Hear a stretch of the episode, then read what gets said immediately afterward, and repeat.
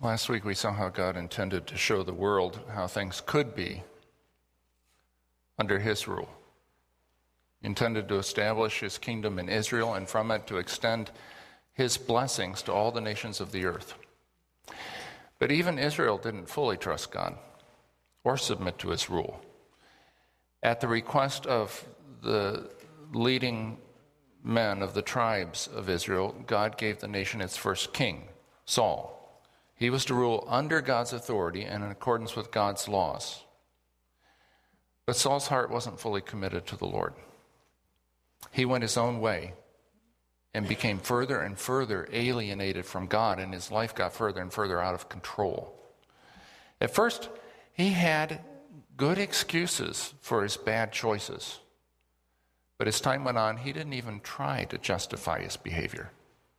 And his life ended in chaos and conflict. But God, who always remember, is no quitter, raised up another man to take his place, a man after his own heart. He chose a young man named David, whose heart was fully committed to the Lord, and through him, he previewed the kingdom of God to the rest of the world. David was Israel's greatest king. Through him, God brought peace to the nation. He made David's enemies, as the proverb says, live at peace with him. It's hard to overestimate how important David was to God's plans for his kingdom on earth. Consider this David's name appears in Scripture more often than the names of any other persons, excepting the name of Jesus and of God Himself. His name appears about the same number of times as the names of the other two great Old Testament heroes, Moses and Abraham, combined. And consider this we pray in Jesus' name. We say, for the sake of your son Jesus, and we make our request. But in the Old Testament, we have someone praying in David's name. For the sake of David, your servant, do not reject your anointed one. And God, at least 13 times, says that he will be gracious to Israel for the sake of David. In David, God gave Israel a preview of what he intended for the world. And God gave something else. He gave his promise to establish the kingdom through David's seed, his offspring, forever. Not a preview of the kingdom, but the real thing the kingdom come. We read about that in 2 Samuel chapter 7 and in 1 Chronicles 17.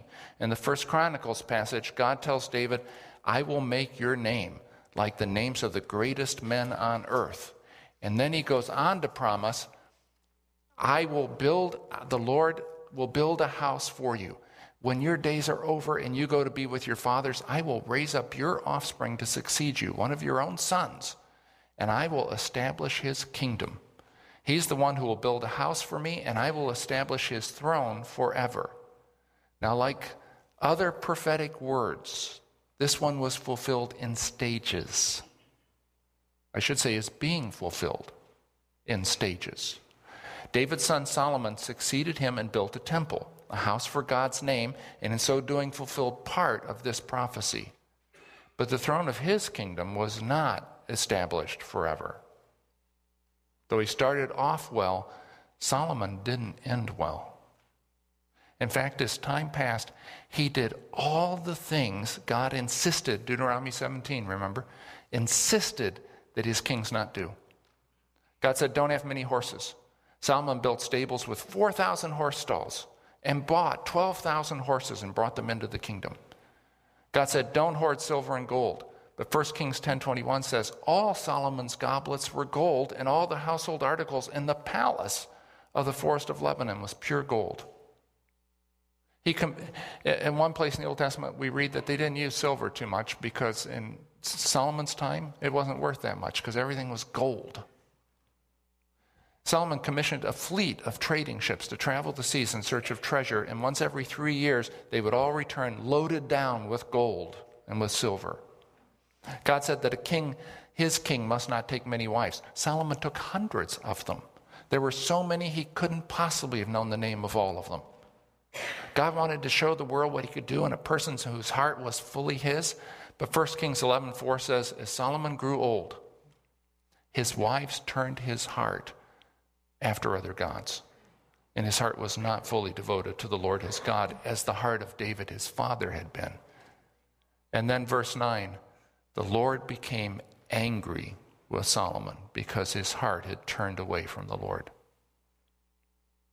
The kingdom preview that featured David had been just that a preview.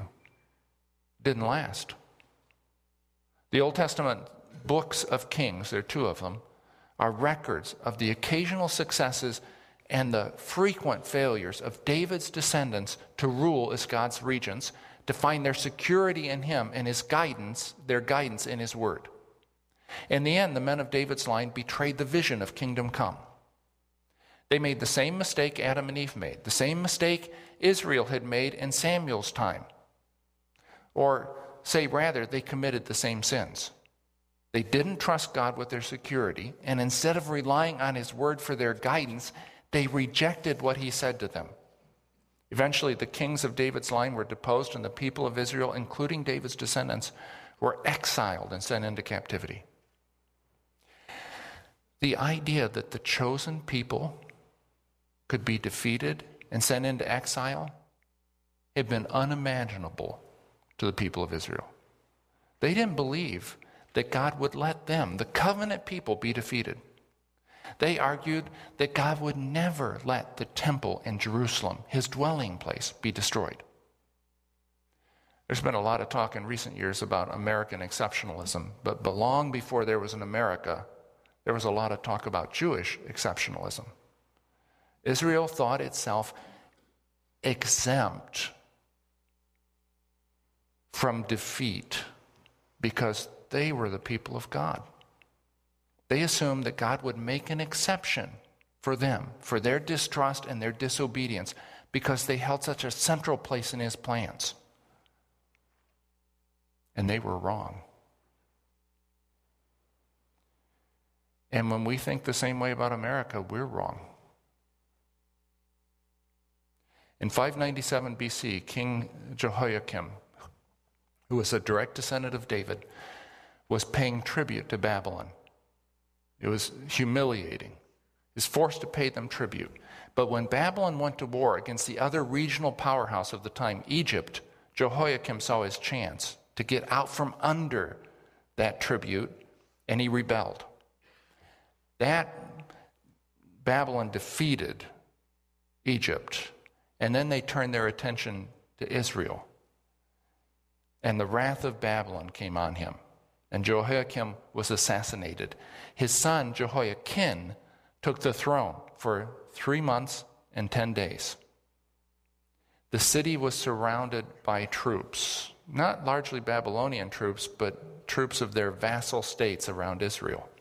And the young king was forced to surrender himself for deportation to Babylon. Babylon then installed his uncle Zedekiah. His uncle was only 21 years old, installed his uncle on the throne, but he too rebelled in a few years. And this time, the Babylonian army itself came, and they came in force, and they laid siege to the city of Jerusalem. In the summer of 587, the city's food supplies ran out. At about the same time, the Babylonian army breached the walls. The city, the temple, the place the Jews thought could never fall was torn down stone by stone. It was the darkest day in Israel's history.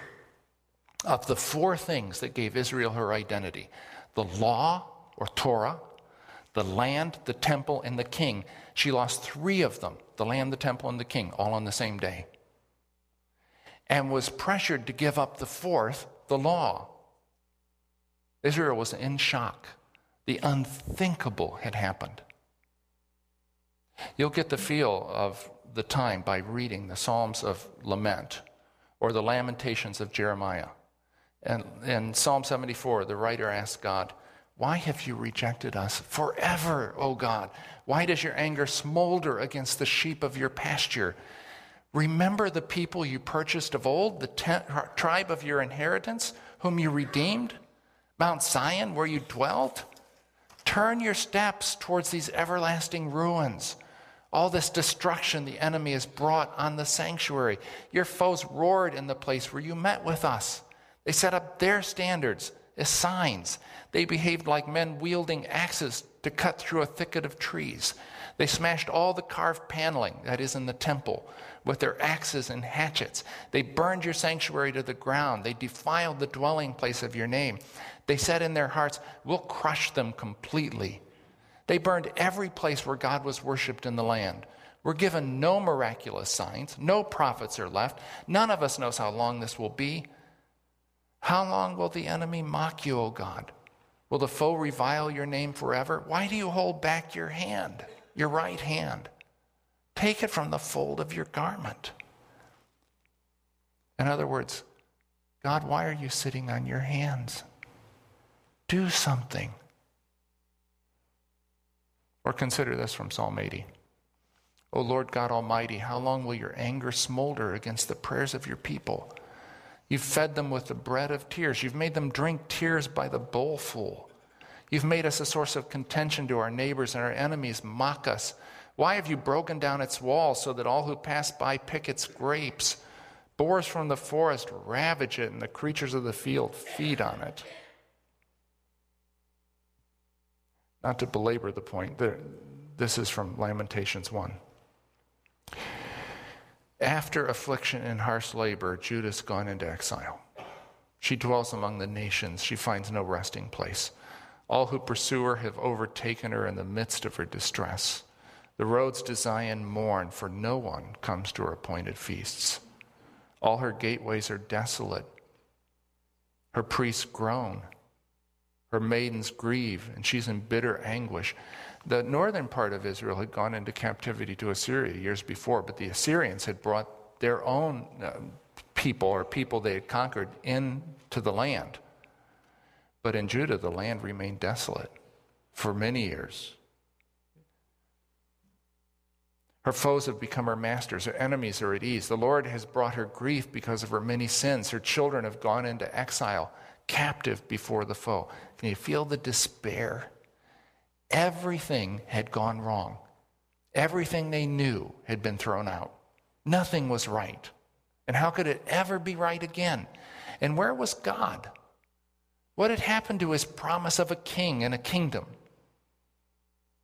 Was he paying attention? Was he even there?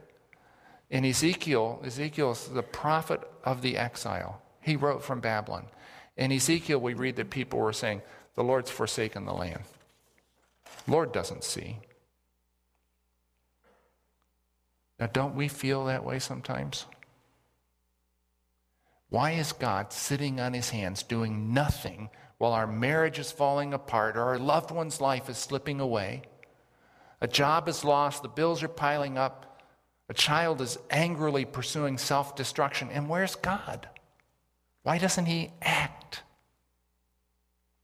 But you must remember and seriously, you must remember God is no quitter. He is faithful to all his promises, including this promise that the offspring or seed of David would reign forever. But how? The line of David's been deposed and killed. There was no longer even a kingdom for a future king to rule. The temple, the place of God's dwelling, was burned and razed. There was nothing left. The walls of Jerusalem were gone. The city was a haunt of jackals. You could walk through Jerusalem or even walk up and down the entire country looking for a sign of hope and never find one. It was a nightmare from which there was no waking.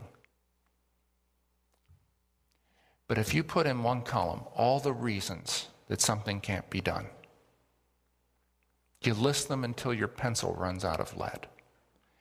And in the other column, write only one line God is faithful. Guess which one outweighs the other?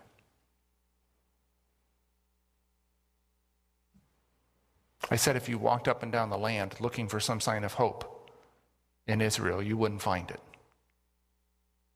But the land of Israel was not the place to look. See, God is bigger than the land of Israel, or America for that matter. And our hope lies with Him. I mentioned that David's line had been deposed and decimated.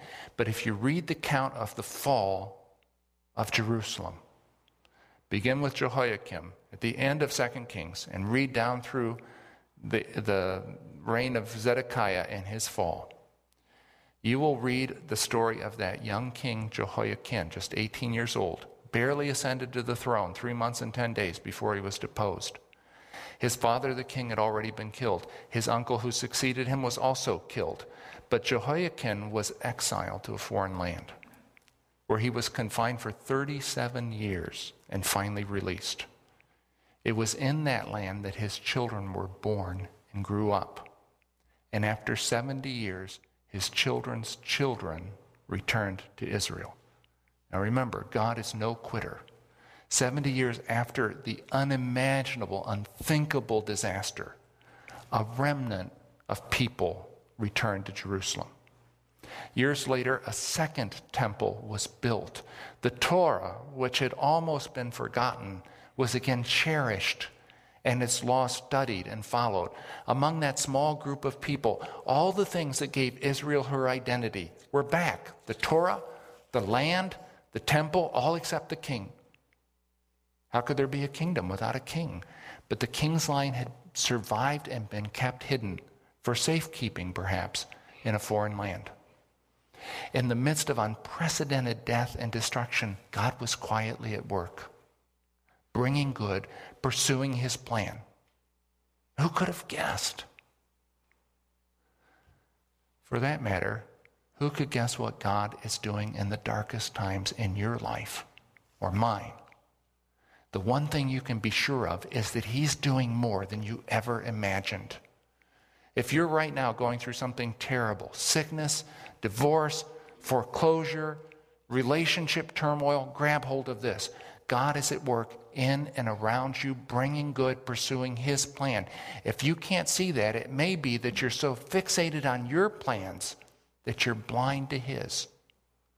The way to move forward is not by pleading with God to get behind your plans, but to commit to His plan and ask Him to show you how to cooperate with Him in realizing it.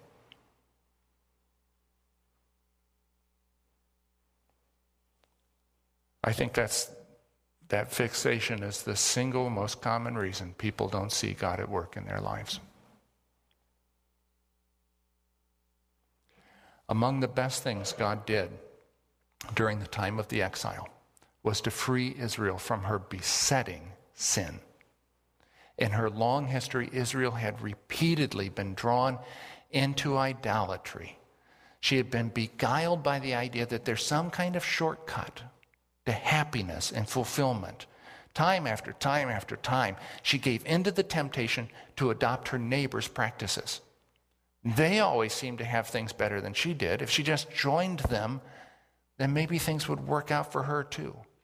So again and again, Israel turned away from God and turned to trust in some other power. It was their besetting sin. But after the destruction of Jerusalem and the exile to Babylon, idolatry all but disappeared in Israel. When it raised its head again during the time between the Old and New Testaments, which is a fascinating story, Israel didn't give in, but fought like a tiger to defeat it. When we come to the gospel accounts, there's not a single mention of idols. The scriptures never record Jesus even using the word. Now, let me remind you of the biblical story we've been exploring. When God created the world by the power of His Word, He was doing more than making physical matter, He was building a kingdom. That's foundational and very important to understand. Our first parents were to be the king and queen of that kingdom under God, but they turned from God and tried to rule without being ruled, and the kingdom was shaken. But God chose a man, Abraham, and a nation, Israel, in which to plant his kingdom and from which to extend it to the world. But Israel followed the same path our first parents followed. So God called a man, David, to preview the kingdom. Israel experienced its golden age under David. But in subsequent generations, Israel's kings rejected God's authority. The books of the kings tell the story. And then the unthinkable happened. The kingdom was crushed. There was no king to rule and no kingdom to be ruled. Israel was demolished. Jerusalem was reduced to rubble. The people were sent into exile. But in the midst of the chaos and destruction, there were voices of hope. God, they said, had not given up on his kingdom plans. Even before the exile, the prophet wrote, A shoot will come up from the stump of Jesse, that is, from the line of David. From his roots, a branch will bear fruit. That same prophet wrote, For unto us a child is born, unto us a son is given, and the government will be on his shoulders. And he will be called Wonderful, Counselor, Mighty God, Everlasting Father, Prince of Peace. Of the increase of his government and peace there will be no end. He will reign on David's throne and over his kingdom, establishing and upholding it with justice and righteousness from that time on and forever. The zeal of the Lord Almighty will accomplish this.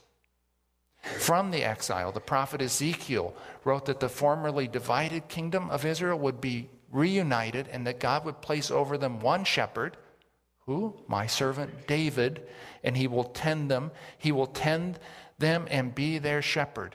I, the Lord, will be their God, and my servant David will be prince among them. From the land of the exile, the land of hopelessness and despair, the prophet Daniel foresaw a vision of a Son of Man who was given authority, glory, and sovereign power over all peoples, nations, and men of every language who worshiped him. His dominion is an everlasting dominion that will not pass away, and his kingdom is one that will never be destroyed. All of this is coming together as we come to Christmas, as you're going to see. When the Old Testament period ended, there was a remnant of Israelites who had returned from captivity. Life was hard for them. Their situation was precarious, but they'd regained those things that gave them their identity. They were in the land, they had the law, they had a temple. And while they didn't have a king, they had a promise. And on it they set their hope. Even in the midst of deprivation and humiliation, God's promises gave them hope because they had seen what God had done in giving them back the law, the land, and the temple. They dared to hope for what God would do and give them a king. By the time the New Testament opens, so now we're in Matthew chapter 1, Luke chapter 1, by the time the New Testament opens, some people had lost hope. Hundreds of years have gone by. Some have lost hope. Others have lost themselves in the search for prosperity. Still, others were trying to lose themselves in distractions, both religious and secular. But there were some who were waiting for God to fulfill his promise. We know the names of many of them Zechariah, Elizabeth, Mary, Joseph, Simon, Anna. These and many like them were keeping watch. They were looking for that shoot from the stump of Jesse, for the new David, the son of David, to come. They were waiting for the king. Now, next week we get to Luke and we see where this is going. But what can we learn from this? Let me suggest three things. We can learn that if we put off trusting God until we understand Him, we will never trust Him. If we put off trusting God until we understand Him, we will never trust Him. Could anyone in the despair and darkness of the exile, it is unimaginable to us. Could anyone have understood that by sending Israel's young king into exile and captivity, God was protecting the line of David and the future of kingdom come. No. Yet, if you read Matthew 1, you'll find a man named Jeconiah in the genealogy of Jesus. Jeconiah is an alternate form of the name Jehoiachin, that 18 year old king who was imprisoned for 37 years and then released. Even in the darkness, God was at work. He was bringing good, He was fulfilling His plan. and He's doing the same thing in the dark times of our lives. We learn here that the Word of God ignites hope. God sent His Word by the prophets into the midst of darkness. And He still does that. And if we'll listen to His Word, our hopes will be renewed. I have often been surprised and frankly disappointed to find Christian people on the verge of despair who have all but lost hope and yet refuse to listen to what God has to say to them through the scriptures. If you only listen to the voice in your head as it recites that endless litany of despair, you will lose hope. But if you will listen to God speak His word to you, it will become a light to guide you and it will grow brighter and brighter. You ever been in a place so dark that you couldn't see what was right in front of you? You moved gingerly. You stepped ever so carefully, afraid that you're going to run into something and hurt yourself. Or you lost your bearings and you didn't even know which way to go. Then, as you scanned the darkness, you saw a light as your eyes adjusted, you saw a light, maybe just a pinprick of light. But it changed everything. It gave you back your bearings, gave you confidence to move forward. God's word is like that light in our lives. What a precious gift it is. What a rich resource. If you ignore it, you ignore it to your own detriment.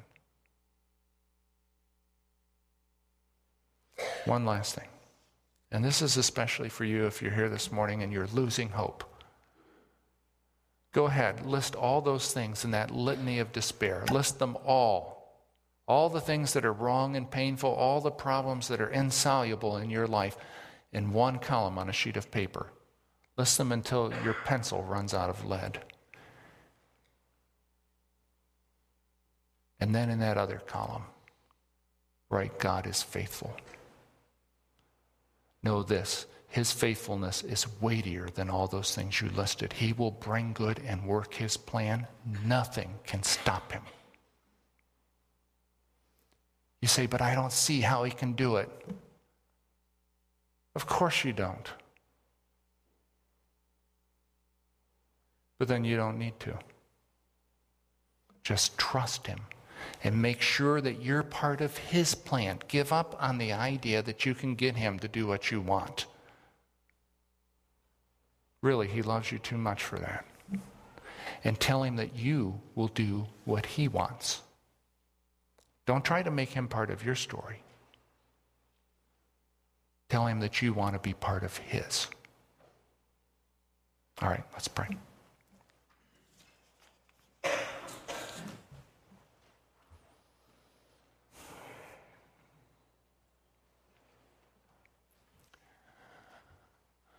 God, thank you for this. I ask you, as part of your story in our lives, that as these next weeks come and we reach Christmas, that you will give us a spirit of wisdom and revelation in the knowledge of you. Help us to see how all of this fits and where we fit into it. I pray you'll do this in Jesus' name. Amen.